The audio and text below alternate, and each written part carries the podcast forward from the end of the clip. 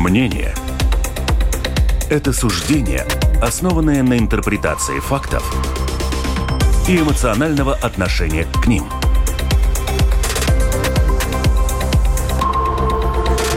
Открытый разговор с Ольгой Князевой на Латвийском радио 4.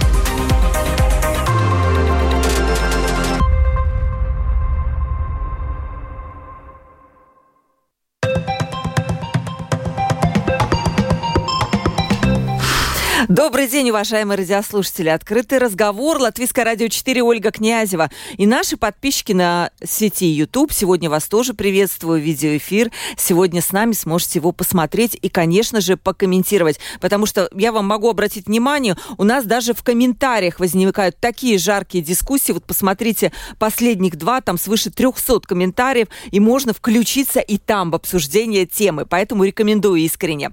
Наша тема сегодня Россия. Что там происходит?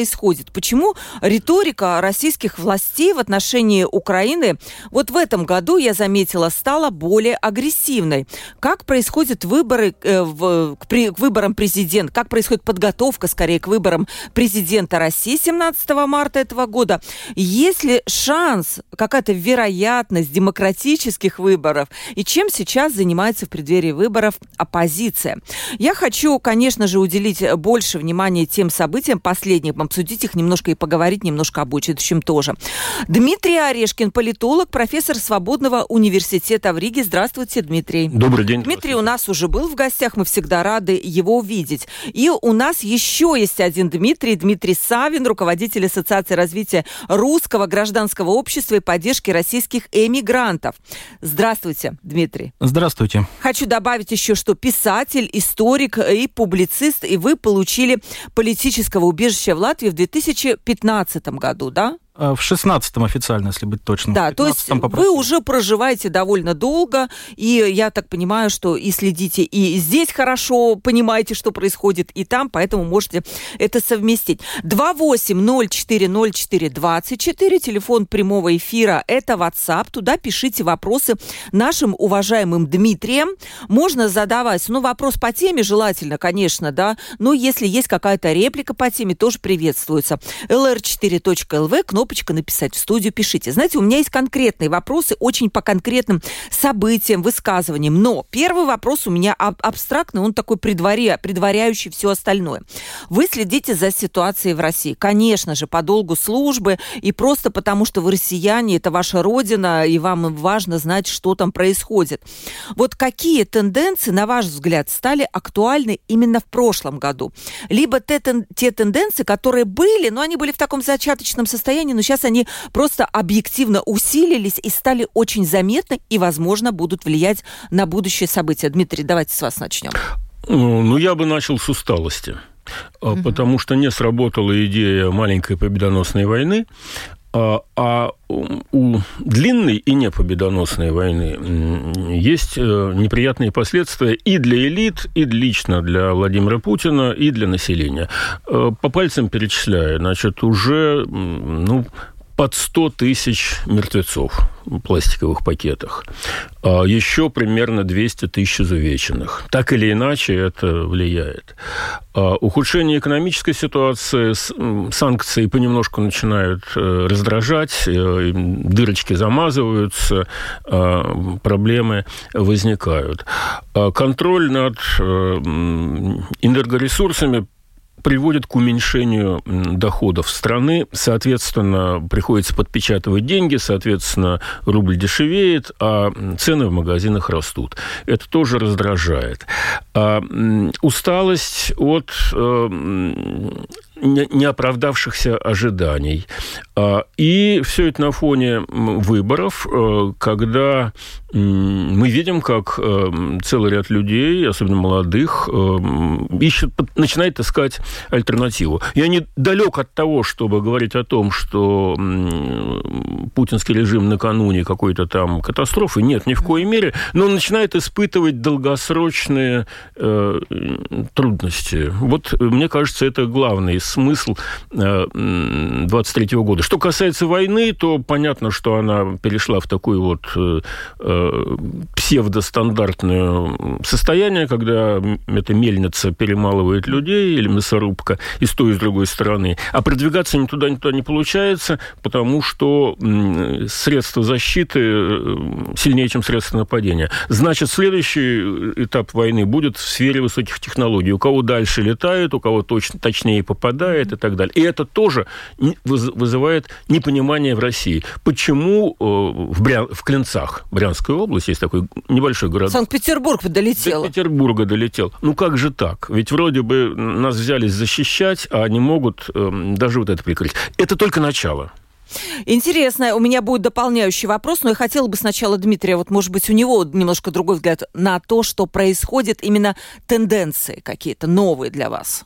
С одной стороны, фактическая сторона уважаемым э, коллегой была обрисована верно, с другой, это можно истолковывать по-разному. Дело в том, что, на мой взгляд, нынешняя система, которая органически продолжает систему советскую, она неизбежно приходит к развилке а вследствие экономических проблем в первую очередь, потому что все остальные факторы сейчас не будут столь существенны. Либо дальше будет реализовываться перестроечный сценарий, либо идет эскалация насилия, и все более четко обозначается дрейф уже даже не к авторитаризму, он уже давно имеет место, угу. но уже к полноценной тоталитарной системе. И то, что мы видели в прошлом году и до того, это, в общем-то, эскалация террора, либо попытка организовать такую эскалацию террора. То есть, в принципе, в Кремле, если не понимают, то интуитивно очень хорошо чувствуют, что для них сейчас единственным выходом сохранить эту систему, и это единственный выход вообще для ближайшего окружения Путина лично, это действительно наращивать репрессии. Здесь они сталкиваются с определенными трудностями, потому что, как справедливо замечают, репрессии тоже нужно уметь организовать, для этого тоже нужна была система, но кое-какие наработки на этом направлении, безусловно, есть. А второй момент очень важный насчет усталости от войны, это то, о чем еще писал там Оруэлл и не только, что война в определенной ситуации является стабилизирующим и даже необходимым фактором. Собственно говоря, если мы посмотрим на ситуацию на Корейском полуострове, а про так называемый корейский сценарий со всеми оговорками тоже давно говорят. Так вот, там именно постоянное полярное противостояние север и юг обеспечивает консолидацию правящего слоя на севере, и точно так же в нынешних условиях а, война в Украине, если она будет продолжаться, она будет создавать предпосылки, к сожалению, объективные для консолидации правящего слоя, слоя в РФ, для консолидации того, что большевики, в общем, называли точным термином аппарат власти, и эта история может длиться очень и очень долго. А с моей точки зрения, которую я готов аргументировать, режимы такого типа уже не могут быть свергнуты изнутри. Они могут пасть только при очень серьезном воздействии внешних факторов. Ну и это, собственно, возможно, некий такой логический мостик к тем вопросам, которые неизбежно последуют. Да, это неизбежно последует, потому что, конечно, да, у меня есть вопросы про изнутри и про снаружи, это э, то, к чему вы подвели. Но, знаете, я вот э, все-таки попробую не согласиться с вами про экономическую разруху, про которую вы, в принципе, оба сказали.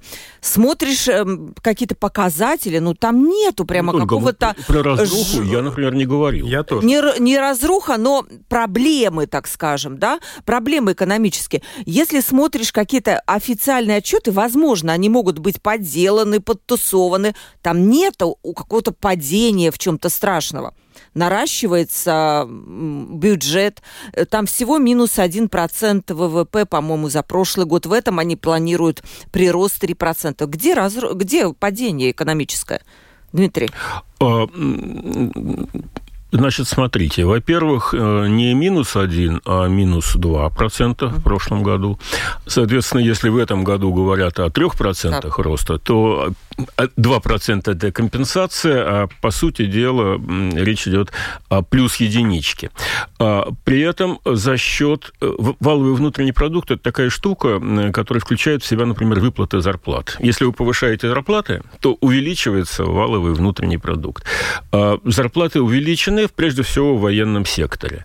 Однако военный сектор производит не то, что можно продать на рынке, за обеспечивая платежеспособный спрос, как, например, автомобиль. Ты его произвел, себестоимость 3 тысячи долларов или 5 тысяч долларов, продал за 7, 2 тысячи получил, оплатил с прибыли налог и получаешь деньги на инвестиции и дальнейшее развитие. Когда ты производишь танк, ты его никому не продаешь. Ты его совершенно бесплатно отправляешь на, на фронт, где да, его разбивают да. э, в клочки.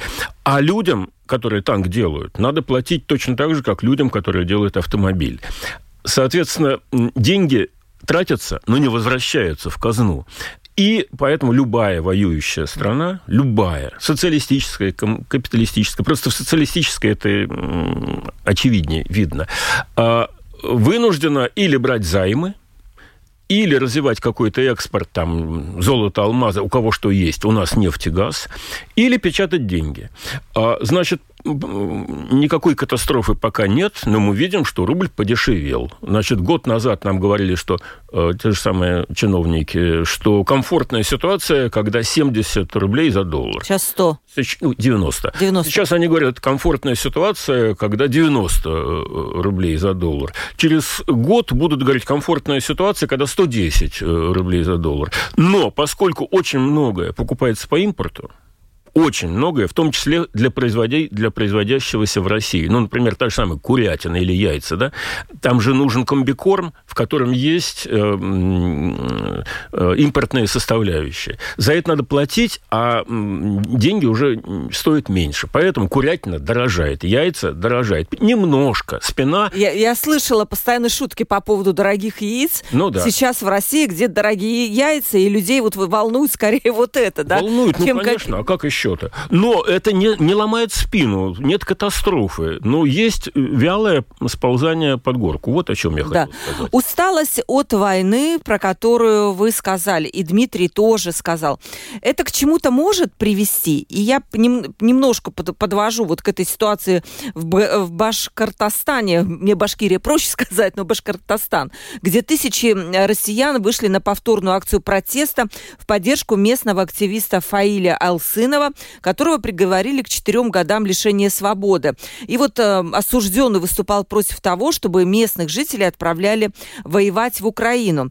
И поддержать активиста на улицу вышли в сильный мороз около трех тысяч земляков. Я видела цифру и 10 тысяч. И сотрудники ОМОНа, естественно, быстро очень приехали и пустили слезоточивый газ, э, дубинки и так далее. Почему важно, мне кажется, это событие? Потому что протесты вот эти в Башкортостане стали крупнейшими за последнее время. В основном люди уставшие сидели где-то дома на кухнях, бурчали, но никуда никто не шел. Можно ли говорить, что люди устали от усталости уже? А, на мой взгляд, естественно, протестный потенциал он в обществе накапливается, и он э, по принципу «вода дырочка найдет» угу. принимает те формы, которые остаются хотя бы относительно легальными. И в этом смысле экологические протесты, которые мы видим в Башкортостане, не только там, в общем-то, это своего рода ремейк тех экологических протестов, и здесь, я думаю, второй гость этой студии может рассказать значительно больше меня, которые имели место, например, в 80-е, в конце 80-х годов, когда экологические протесты со временем принимали политическую форму. Но политическую форму они могут принять только в том случае, если власть объективно слабеет.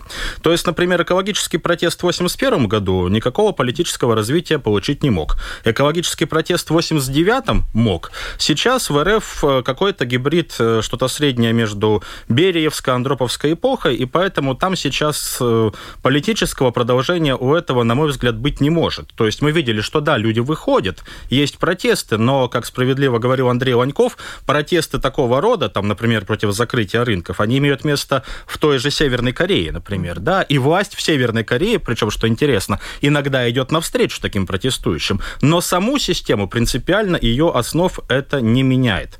С моей точки зрения, главное событие прошлого года, потому что оно как раз имело отношение к ситуации внутри аппарата власти и внутри правящего слоя, это был Пригожинский мятеж. Э, феномен, который до сих пор еще не вполне понятен, и, на мой взгляд, его еще десятилетия этими будут изучать. Но вот это, судя по ряду признаков, прямых и косвенных, действительно была угроза, это была действительно серьезная дестабилизация. Но это было внутри правящего слоя.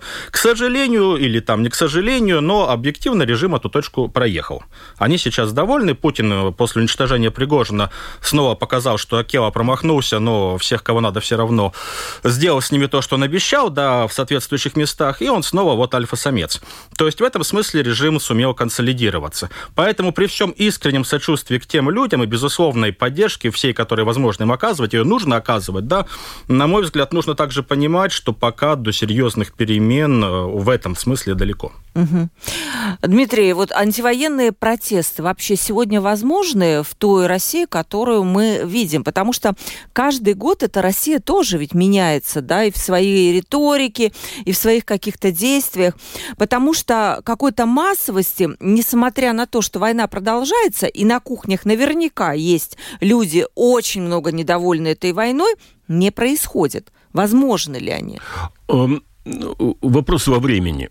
Дело в том, что для того, чтобы был серьезный и э, влиятельный, скажем так, протест, нужна инфраструктура, для этого протеста, территориальная прежде всего, чтобы организовывать его. Ну, что-то типа профсоюза, партии, mm-hmm. там, как Ленин писал, э, коллективный организатор и пропагандист, газета «Искра».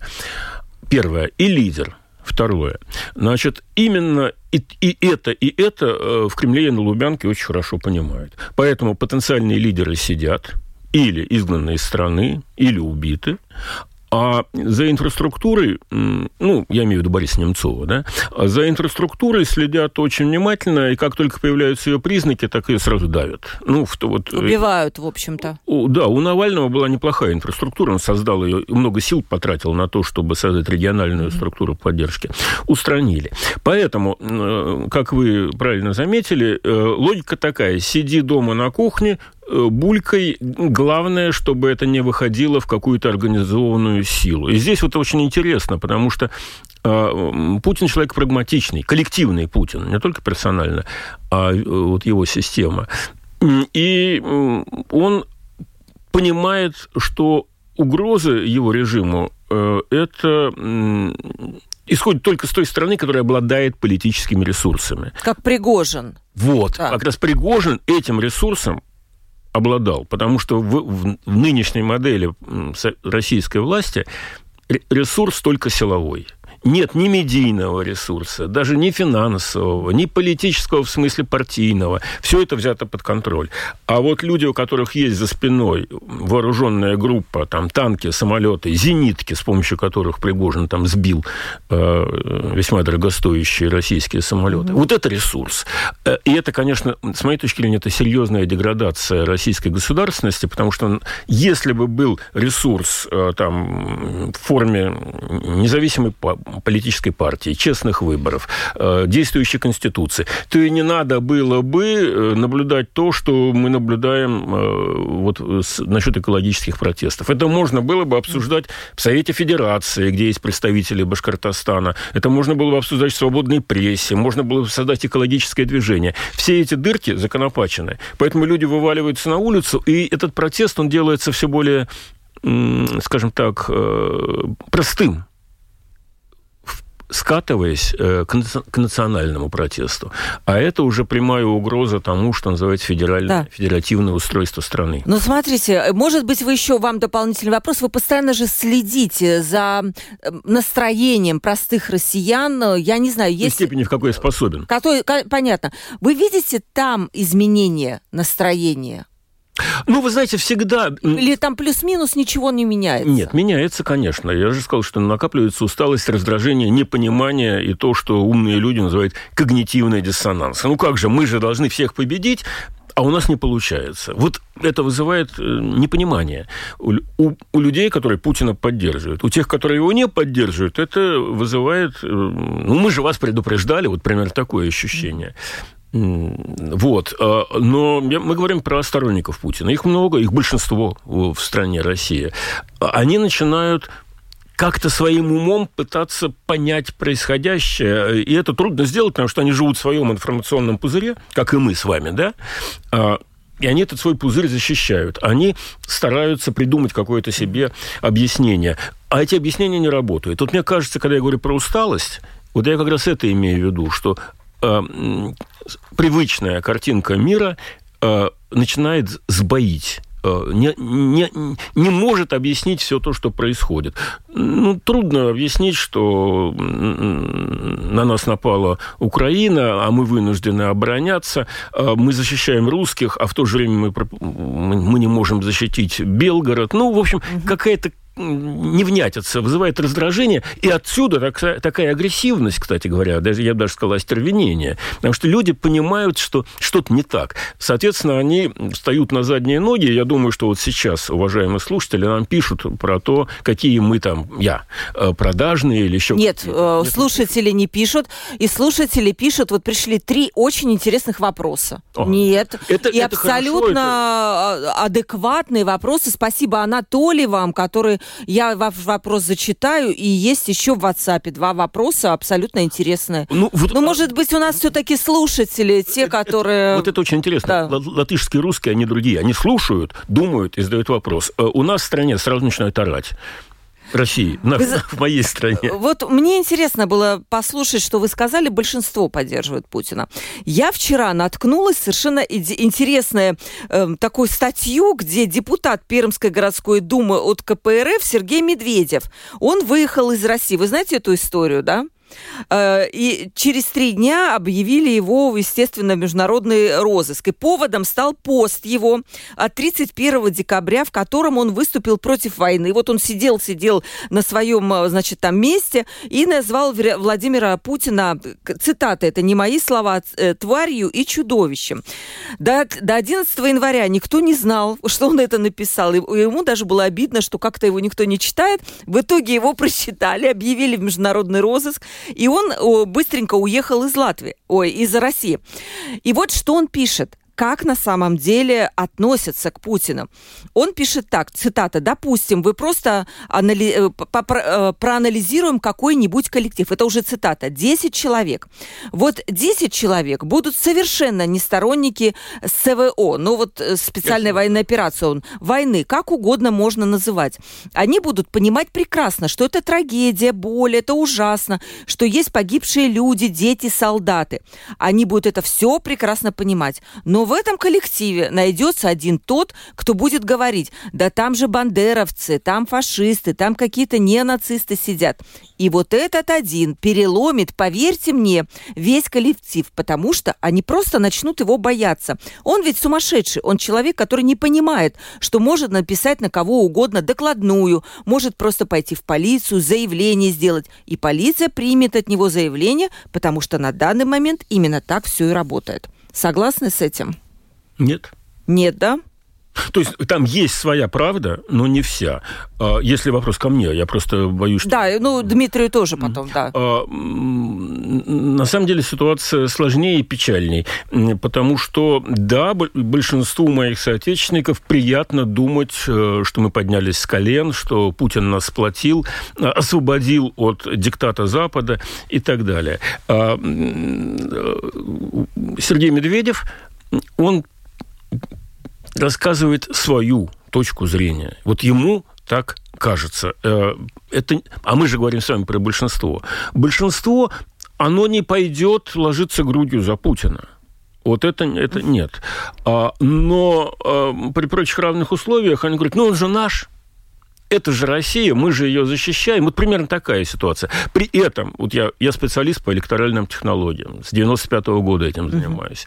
Я понимаю, что э, примерно 20 процентных пунктов в результате Путина – это результат приписок. Но остальные – это результат более или менее компромиссного голосования. Кто-то не хочет ссориться с начальством, кто-то, а кто-то действительно поддерживает. Поэтому если у Путина 75 процентов официально, то это значит, что 55 у него достаточно доброкачественного результата. Угу. А, поэтому я думаю, что большинство поддержит. Другой, другое, другое дело, что как только поменяется ситуация, так это большинство мгновенно перестроится. Вот опереться на это большинство, на самом деле, в кризисной ситуации Путину не удастся, потому что оно в значительной степени вот виртуально. Пока пока моего личного интереса это не затрагивает, я готов его поддерживать. Но если у меня забрали если мы имеем в виду женщин, э, там, мужа, отца моего ребенка, сына, и он может погибнуть, я э, готова, эта женщина, защищать. Если у меня не хватает денег накормить семью, то я тоже, я, может быть, не против Путина, но я против его бояр там нехороших, да. Вот я про это говорю. Но пока я убежден, что большая часть конформистски поддерживает Владимира Путина.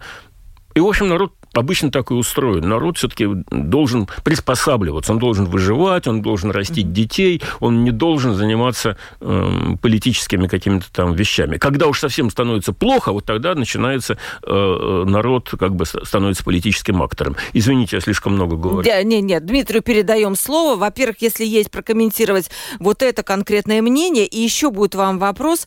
Ну хорошо, ну а что тогда могут сделать россияне, которые выступают против войны? Э, как и простые люди, как и вот этот сбежавший политик. Какие варианты остались? Ну, по сути, уехать. Как сделали это вы? Так получается? Пойдем по пунктам. А, по поводу лояльности. Действительно, большинство населения лояльно существующей власти, но это пассивная лояльность.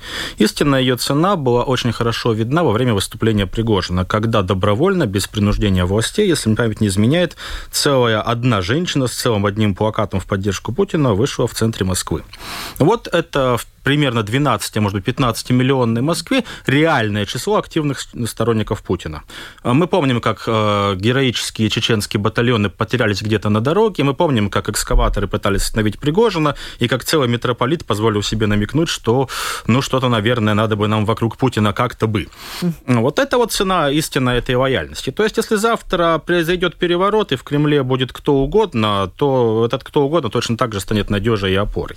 Почему так случилось? И почему именно в России мы наблюдаем подобный феномен, это большой и долгий разговор. Угу. Связан он с тем, что, к сожалению, наш народ пережил и опять же, я могу аргументировать эту позицию. Полноценный коммунистический геноцид, связанный с уничтожением нашей элиты, интеллигенции, с руинированием всех уровней идентичности, и поэтому современный этнический русский человек, как правило, воспринимает патриотизм и верность своему государству как безусловную лояльность государственному аппарату. Собственно, это то, что мы наблюдаем, кстати сказать, в Латвии, потому что э, Почему вот я там довольно долго был в топе местных русофобов? Потому что я резко негативно относился всегда к путинскому режиму. А, к сожалению, для многих этнически русских здесь, если ты против Путина, значит, ты против русских. Так это работает. Но вы же не против русских, правильно? Ну, я думаю, что самым главным русофобом и врагом русского народа является именно Путин. Если бы я действительно был русофобом и хотел бы, чтобы Россия была уничтожена, а русский народ исчез, я бы вступил в партию «Единая Россия» и агитировал бы за Путина. Потому что большего э, вот врага на сегодняшний день у русских нет. Но, к сожалению, теперь уже не только у русских. А что касается того, что делать, оппозиционная работа на сегодняшний день в России возможна только в формате партизанских групп, объективно. Такие группы есть, но они весьма малочисленны, и, к сожалению, они не представляют собой большой силы хотя они, безусловно, с моей точки зрения, спасают нашу честь, по крайней мере, да. А что касается остальных вариантов, то это только диссидентство, по большому счету, то, что осталось, как в былые времена. То, о чем говорили многие, в том числе Александр Исаевич Солженицын, личное неучастие в преступлениях режима. Если гонят на митинг, не ходи. Понимаете, вот буквально на днях была новость. Несколько военнослужащих отказались ехать на войну против Украины и пошли под суд, сели в тюрьму. Но это тоже выбор, это тоже поступок, это тоже подвиг. То есть, когда не остается ничего другого, можно хотя бы лично не участвовать в том, что творит режим. Не участвовать в выборах, да, хотя бы? А, что касается выборов, с моей точки зрения, сейчас, ну, во-первых, нужно говорить так называемых фальсифицированных выборах, потому что никакой власти там не избирают. И опять же, я убежден, что любая форма участия в них сейчас создает большую проблему. Она создает моральную легитимность этому шоу. Потому что как вот мы можем идти даже к латвийским политикам и говорить им, не признавайте Путина легитимным президентом, если не скажут, ну вот же ваша оппозиция сказала, что у нас есть Борис Надеждин, и мы там уже в очереди выстроились, собираем за него подписи. Такое получается, у вас есть выбор, у вас есть демократия, это ваш народ выбрал Путина, это вы такую власть избрали, и это вот эта власть сейчас угрожает Латвии и уже напала э, на Украину.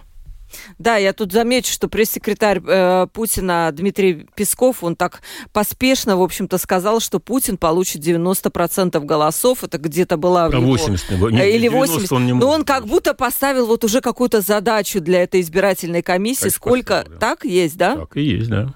Логика простая. Значит, я согласен с Дмитрием с тем, что это, конечно, не выборы в европейском смысле. Это не механизм, с помощью которого можно поменять власть. Или даже Э, скажем так, э, послать ей какой-то серьезный сигнал. Но это крайне важный для этой системы власти ритуал или эм, обряд. А, и поэтому я вот с чем с Дмитрием не согласен. Для деконструкции этого обряда полезно в нем участвовать. Значит, разговоры о том, что там власть гонится за явкой, это абсолютная ерунда. Я занимаюсь выборами с 95 -го года и понимаю, что власти важен конечный процент, э, явка ей не очень важна. Но у ритуала есть свои правила, в соответствии с которыми Путин должен от выборов к выборам в кавычках выборы, получать больше и больше голосов. На предыдущих выборах он получил, по-моему, 76%, значит, сейчас он должен получить 80%. Ну да. Это первое. Второе. На втором месте не должны быть коммунисты, потому что они могут тогда воспринимать себя как альтернативу властную. Соответственно, надо вывести на второе место Слуцкого. И в этом обряде есть э, персонажи, которые в соответствии с правилами должны быть, ну, как в культе Вуду, поражаемые иголочками. А, поэтому, в общем, а, если говорить про э, бойкот, э, то было бы правильно ожидать бойкота от э, кандидатов. Вот если бы был один Путин и никого рядом, то это был бы бойкот. Но политиков легко мобилизовать, купить, каким-то еще образом убедить, участвовать. А мне кажется, что есть вариант, не обольщаясь насчет природы этих выборов, ни в коей мере. И результатов выборов, тоже, и да? Результатов тоже. А, э, можно деконструировать этот э, псевдоэлекторальный процесс э, с помощью превращения его в некотором смысле в шоу протеста. Пустые бюллетени? Э, Нужно... Есть... Нет, пока... Вот я всегда говорил о том, что в этой ситуации полезно прийти и испортить бюллетень, потому что я знаю, как это работает. И бюллет... испорченный бюллетень не путать только, пожалуйста, с э, бюллетенем неустановленного образца и с э, уничтоженным бюллетенем. Это все разные вещи. Так вот, испорченный бюллетень – это просто еще один кандидат. Даже если бы в списке был один Путин, то ему противостоял, бы кандидат, который называется НД. Э, или недействительный, как Навальный. Начинается на Н, кончается на И краткий. Э, но это другой разговор. Пока есть Борис Надеждин, э, и мы видим, как много народу, особенно молодого, стоит в очередях, чтобы его поддержать, а, есть смысл на него посмотреть. Я думаю, что ему не дадут зарегистрироваться, потому что Кремль э, допускает для участия или комфортных для себя кандидатов, типа Харитонова, Слуцкого, еще там кого-то, или приемлемых. Вот э, Борис идет по рангу приемлемых. Если вдруг в Кремле поймут, что у него может быть там больше 5% поддержки, то он станет неприемлемым, и его снимут. Тогда придется работать по поводу недействительных бюллетеней. Э, игнорировать это, это вот как раз это диссидентство. Это значит, я это очень по-русски, бинарная такая картинка. Блажен муж, не ходящий в, со- в собрание нечестивых, такая, э, скажем, православная логика, христианская. А на самом деле, э, мне кажется, и весь мой опыт, э, и не только мой, кстати говоря, через соблазн бойкота проходил и Борис Немцов, и Алексей Навальный. Сейчас э, Борис э, убит а, в принципе, он выиграл выборы Ярославской области. Это значит, что они что-то значат. А, и Навальный, который сидит уже третий год, четвертый уже пошел, тоже говорит, придите, проголосуйте против. Он на своем опыте это э, осознал. Он понимает, что власти будет некомфортно. Вот э, если все пойдет без сучка и задоринки, 80%, на втором месте. Слуцкий, то у Путина нет никаких э, поводов сомневаться в том, что можно проводить следующую волну мобилизации. Можно ну да, потому что меня поддерживают, ну, вот да. эти все цели, они легитимны, посмотрите, в народ меня все в порядке, поддерживает. Западные да. за- заданные цифры выполняют, все хорошо, можно завинчивать гайки дальше. Если он встречает какое-то сопротивление, в элитах начинаются э, разные соображения. Может быть, надо завинчивать гайки, а может быть, надо развинчивать гайки. Хотя я согласен с Дмитрием, что будут завинчивать, потому потому что сама вся система этого требует, она по-другому просто не выдержит. Но послать сигнал можно, поэтому я все-таки за то, что прийти, э, ни в коей мере не идентифицируя себя с этой избирательной системой, не придавая ей легитимности, понимая, что это культовый обряд, э, а, прийти, постараться сделать из этого обряда неприятную новость для действующей власти. Мне кажется так. Дмитрий, у нас очень много российских живет граждан в Латвии. 120 тысяч последний раз мне было озвучено, да? И часто ставят в упрек именно им, что они как раз голосуют за Путина, и проценты там огромные, а вы внутри, или, ну, я не говорю, что вы конкретно, но вот как ваша ассоциация, есть какие-то еще другие, могут что-то сделать, чтобы этим людям, ну, не знаю, не хотелось бы слово сказать открыть глаза, эти люди взрослые, но что-то сделать для того, чтобы они не понимали природу вещей? Ну, мы работаем с 2018 года, и все время это был формат, так несколько пафосно выражаясь, битвы Давида с Голиафом, потому что нужно отдавать себе отчет, что на протяжении более 30 лет местное русское и русскоязычное сообщество живет под пропагандистским звучением РФ, и по большому счету Латвийской Республике этому противопоставить даже при большом желании было бы что-то очень сложно, потому что это элементарно вопрос количества людей и бюджетов, которые в это вкладываются, то есть сделать второй антиспутник, например, в Латвии невозможно просто технически, как и в Эстонии и в Литве. Поэтому э, в этом смысле проблема очень большая, и действительно, а вот на мой взгляд, правильно разделять две э, на мой взгляд, опять же, антагонистичных полярных идентичностей. Это, собственно, историческую русскую идентичность и советскую идентичность, которая часто присуща именно русскоязычным, хотя она не связана напрямую с этнической принадлежностью. Это все-таки в значительной степени идейно-политический конструкт. Хотя сейчас уже приобретающий квазиэтнические черты. И вот тот режим, который существует в РФ, он сознательно пестует эту советскую идентичность, и наша задача как раз состоит в том, чтобы ей противостоять, ну и, собственно говоря, противостоя, давать альтернативу в виде идентичности исторической русской, ориентируясь в частности на те образцы, которые имели место а, в русском сообществе в Латвии до советской оккупации, до 1940 года. А, об этом, опять же, мало информации в публичном доступе, хотя она, разумеется, не является секретной, но когда коммунистические оккупанты вторглись на территорию Латвии, как и Эстонии и Латвии, один из первых и самых жестоких ударов был именно по русской диаспоре и по белой иммиграции. То есть это была первая цель, по ней вот шла первая зачистка чистка. Ну и дальше, дальше, дальше, естественно. Вот. Но, к сожалению, об этих фактах очень э, мало говорится. К сожалению, в этом смысле я никогда этого не отрицал. Очень большие претензии к тому, что называется русской школой в Латвии сегодня, потому что, на мой взгляд, не все, разумеется, школы, но многие работали все эти годы как фабрика советских людей. И это создало вот ту кризисную ситуацию, которую попытались достаточно жестко решить новыми законодательными изменениями. Да? А почему такое фабрика советских людей? Что вы имеете в виду? Я говорю о той самой советской идентичности, которая прививалась в том числе через э, вот то, что можно назвать победоместным культом 9 мая. Именно это та точка, на которую всегда попирала пропаганда РФ, и это, на мой взгляд, всегда было очень заметно в Латвии. И это всегда попадало в пандан с пропагандой со стороны Москвы, безусловно, в эти годы. Но работать, безусловно, нужно, и здесь крайне важно, э, на мой взгляд, указывать, что речь не идет о борьбе с любыми русскими, с любой русскостью, как речь идет о борьбе, например, с русским языком. Речь идет о том, что мы должны вытравить вот эту а, мутацию неосоветскую, которая образовалась в 90-е и последующие годы, и которую использовал Кремль. Потому что задача Кремля создать заповедник советских людей, создать агрессивное гетто, которое они смогут натравливать в том числе на Латвию. Мы должны вот эту психологию, систему гетто разрушать. Но это, конечно, сложно, это требует э, усилий со всех сторон. Ну, что можем, то делаем. Ну, что-то получается получается, если коротко совсем? Потому что об этом очень часто говорят, да, в латышском обществе и спрашивают, а вот если завтра война, то мы не знаем, что, как вот э, русские будут себя вести. Понятно, что не все русские, да, но большая Разные, часть да, русских, и это очень волнует латышскую часть общества, и их волнения понятны. Но мы даже сейчас, я предлагаю нам не гадать на тему того, как там будут э, русские, потому что у нас очень мало времени, а я бы хотела спросить.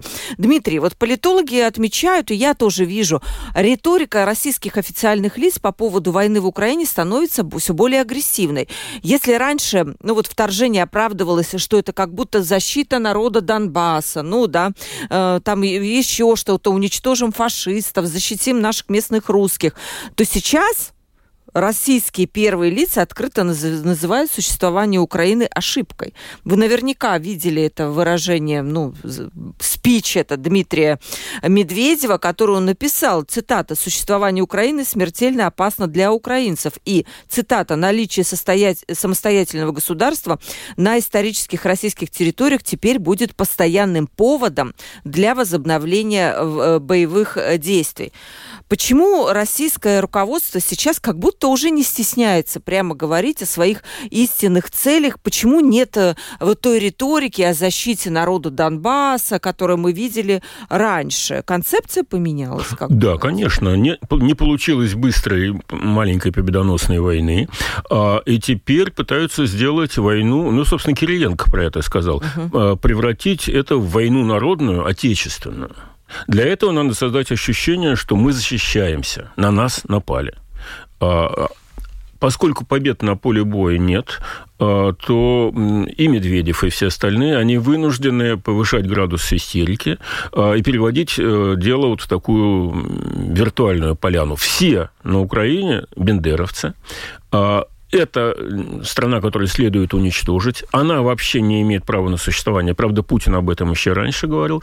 Хотя это нормальный, с моей точки зрения, естественный процесс дробления территориальных контуров в Европе. Ну, я говорил, что до Первой мировой войны в Европе было 15 государств, перед Второй мировой войной 30 государств, сейчас их около 60, точно никто не знает сколько, потому что непонятно, Абхазия государство или нет, или там Косово. Идет дробление территориальных контуров, в том числе э, территориального контура контура бывшего СССР. А Медведев этого допустить не может, и он формирует новую такую истероидную остервенелую риторику, что просто надо сплотиться, сцепить зубы и, значит, воевать, воевать за что? Ну вот непонятно за что, для, чтобы Украине было плохо, чтобы ее не существовало, чтобы там не было э, гендерно нет, борьба с гендерно-нейтральными туалетами. Я видела этот пост, когда кто-то там зашел, мальчик, девочка, и они в шоке, что увидели гендерно-нейтральный туалет. начать войну, правда? Но там кто-то сказал, ну, возможно, это был туалет учителя, да, и он там... Ну, скорее всего. Да, скорее всего, но его ну, как они, бы... Они пытаются сконсолидировать общественное мнение. Не получается, значит, надо повышать э, градус истерики. Ну, вот мы это мы и наблюдаем. Это предсказуемо, это отвратительно, это неизбежно. Угу. Вопросы наших радиослушателей. Дмитрий, вам вопрос, потому что наш слушатель э, зацепился за ваши слова о том, что э, изменения в России, да, они невозможны изнутри, они как-то будут происходить извне. И он попросил э, рассказать вы, как вы это видите который в начале вы сказали, да? Я думаю, что это будет та же ситуация, что была с поздним Брежневским СССР, то есть э, усиление в идеальном, к сожалению, из всех плохих вариантов это лучше, усиление экономического давления, ну и когда у них закончатся деньги, когда у них закончатся все ресурсы, они вынуждены будут начать какую-то либерализацию. Угу. То есть коммунист становится либералом, когда у него заканчиваются деньги. Все просто. То есть э, вы, можно ли сказать, что ваш сценарий подразумевает все-таки какую-то войну? А, ну, дай бог ее избежать, безусловно, но то, что нужно наращивать ресурсы оборонные, это однозначно. Хочешь мира, готовься mm-hmm. к войне. Сейчас в Латвии наконец-то пришло понимание этого. А второе, нет, я говорю именно об экономическом факторе. То есть так же, mm-hmm. как это было с поздним Советским Союзом. Кончились деньги на группировку в Восточной Европе, и все как-то постепенно начало рушиться. Но это процесс не быстрый. У СССР это заняло около 10 лет. Потому что я вижу сейчас очень большая такая риторика из западных, и шведы начали готовиться к войне. Э, наш эстонский э, президент, премьер, да, по-моему, тоже постоянно предупреждает о том, что мы должны быть готовы. Даже звучат конкретные сроки, 2-3 года, когда Россия может напасть на страны Балтии. И наш президент Ренкевич, я не знаю, народ пугается. Единственное, что я могу сказать, я не знаю, насколько это правда или нет, но вот народ пугается того, что Россия может укрепить там свой военный потенциал за 2-3 года и выдвинуть для себя новые цели. Дмитрий, согласны, что такой сценарий, ну, может быть? Не, не, Объ... ничего... Объективно логика развития такова, что если Украина сейчас э, потерпит поражение в той или иной форме, то следующий фронт, скорее всего, в виде прокси-войны будет наверняка вот с очень высокой долей вероятности в Латгалии. И, собственно, это для нас, угу. извините, такая, можно сказать, прагматичная, но очень важная причина для того, чтобы всемирно поддерживать Украину, потому что пока Украина борется, пока Украина побеждает, в Латгалии будет тихо. Как только Украина, не дай бог, э, рухнет, то следующий мы на очереди. Да. Спасибо. Вопрос э, э, господину Орешкину. Э, ваши отношения по поводу Минских соглашений, которые Запад вместе с Украиной не собирался выполнять? Точно так же, как и Российская Федерация. Минские соглашения была вынужденная ситуация, когда было понятно, что войну развивать невозможно э, с обеих сторон. Э, и это была замороженная форма конфликта. А во время Минских соглашений и так называемые ДНР, ЛНР систематически обстреливали позиции э, украинских вооруженных сил через вот эту линию демаркационную, получали ответ. Э, и, в общем, это было плохое, плохой мир, который лучше доброй ссоры. А началась война после того, как произошло то, что организовал господин Гиркин, когда откуда-то у него взялось оружие, известно откуда, из Крыма, откуда-то у него взялись люди, тоже из Крыма, из Откуда, откуда он получил политическую поддержку, известно, с.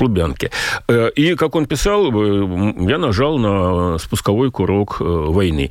После этого началась война, и вот теперь мы успешно защищаем русский и украинский народ и единство российских имперских территорий, уничтожив примерно 100 тысяч русских мужиков и, там, не знаю, может быть, 80, можно 70 тысяч украинских мужиков. Спасибо деду за победу. Угу. Еще вопрос такой россияне больше всего боятся нестабильности, которую все видели в 90-е годы. А с Путиным они чувствуют стабильность. Остальное им уже не важно. Поэтому и менять-то они ничего не хотят. Правда ли это? Это такое, ну, как бы мнение вот о настроении россиян. Есть ли в этом какая-то правда? К кому? Да, вам, да. А, угу. Конечно, есть. Так как вы конечно, изучаете есть. Я как раз про это и говорю, что э, да, путинские времена связаны с резким улучшением уровня жизни. Доходы увеличились там два с половиной раза. А благодаря путинской пропаганде у людей сложилось ощущение, что Путин пришел, порядок навел. А, ну, я как экономический, как географ, скажем так, а, думаю, что навела порядок рыночная экономика, которая там поставила вещи на свои, на свои места и заставила производить то, что готов покупать платежеспособный спрос населения. В связи с этим появилась еда, одежда, телефоны мобильные, там, компьютеры, все что угодно. А люди это связывают с Путиным. И да, э, это работало там 20 лет, почти. А последние 10 лет экономика путинская не росла, сейчас она будет ухудшаться. И вот это ощущение стабильности, о котором э, правильно говорит слушатель, оно размывается. Я поэтому говорю, что получается непонимашки какие-то. Как так? Вот мы укрепились, мы поднялись с колен, мы избавились от рабской зависимости от Запада. Вот все эти пропагандистские э, картинки работают. А почему жить-то лучше не становится? Ну, на нас Украина напала, а еще Латвия лязгает зубами, у нее... Украина напала? Ну, конечно, напала. Вот это, это и загадка ментальности. Конечно, Украина напала. И, конечно, Путин нас защищает защищает. А я же вам говорил, что э, господин Кириенко сказал, что надо эту войну превратить в народную, в отечество. Тогда надо сказать, что мы защищаемся от, э, от Эстонии, от Латвии. Вы же готовитесь напасть. У вас с клыков бежит бешеная слюна. Вы брецаете оружие. Вы хотите поработить э, простор. Ну и да, в НАТО вступают, а наверняка да, да. не просто так, да? Конечно. А, хочет... Это все работает. Вот вам смеш... нам с вами смешно, а на самом деле это работает, и люди в это верят. Д Дмитрий, вам вопрос. Вот Юрий уже 50 сообщений одинаковых написал, поэтому давайте я уже зачитаю, да. Расскажите нам про обстрел Донецкого рынка украинцами, где вчера погибло 30 человек. Вот так вот. Дело в том, что я не являюсь пресс-службой украинской армии, чтобы давать ответы на эти вопросы. Ну, имеется понятен сторона, же тут э, а, вообще-то вопрос, да? Украинская сторона отрицает, что они к этому причастны. Но, но главное, на что я всегда обращаю внимание, понимаете, на любой войне всегда есть невинные жертвы, угу. на любой войне всегда есть военные преступления. Если командование и политическое руководство их пресекает, то их сравнительно мало. Если э, не пресекает или тем паче поощряет, это может вылиться в геноцид. Поэтому самое главное, вина всегда лежит на том, кто сделал войну неизбежной. Эту войну начал Путин. Это нужно понимать очень четко. Я, я тоже вот не понимаю, когда такие вопросы задают, то как вот э, все было там до какого-то времени спокойно, и вдруг кто-то кого-то убил, там 30 человек. Ну, понятно, кто развязал войну, тот, наверное, Нет, виноват. Не Неважно, вот чья э, ракета прилетела. Кто развязал войну, тот и виноват. Кто Это на точка. Да? зашел. То есть пока что я не наблюдаю того, чтобы украинцы осаждали Белгород или украинский десант был на Кубани, понимаете? Да, дроны летают, но я, я считаю, что э, все-таки... оборонительные. Это оборонительная, и война должна быть тоже, чтобы кто-то ее и почувствовал с другой стороны.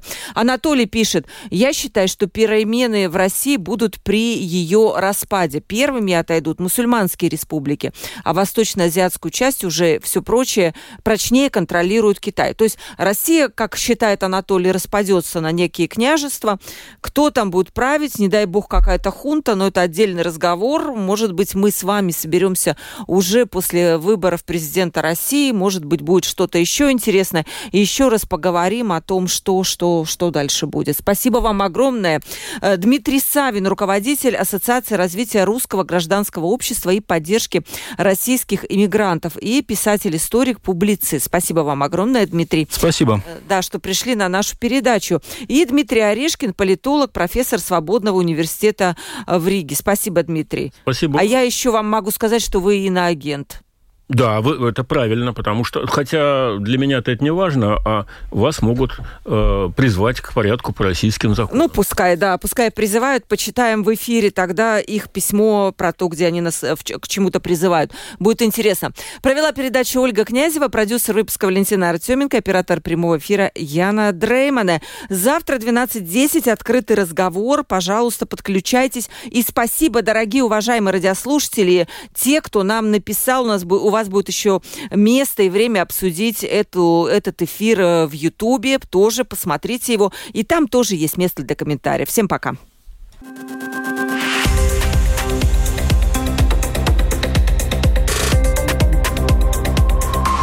Открытый разговор. Площадка для обмена мнениями по самым важным темам с Ольгой Князевой на Латвийском радио 4.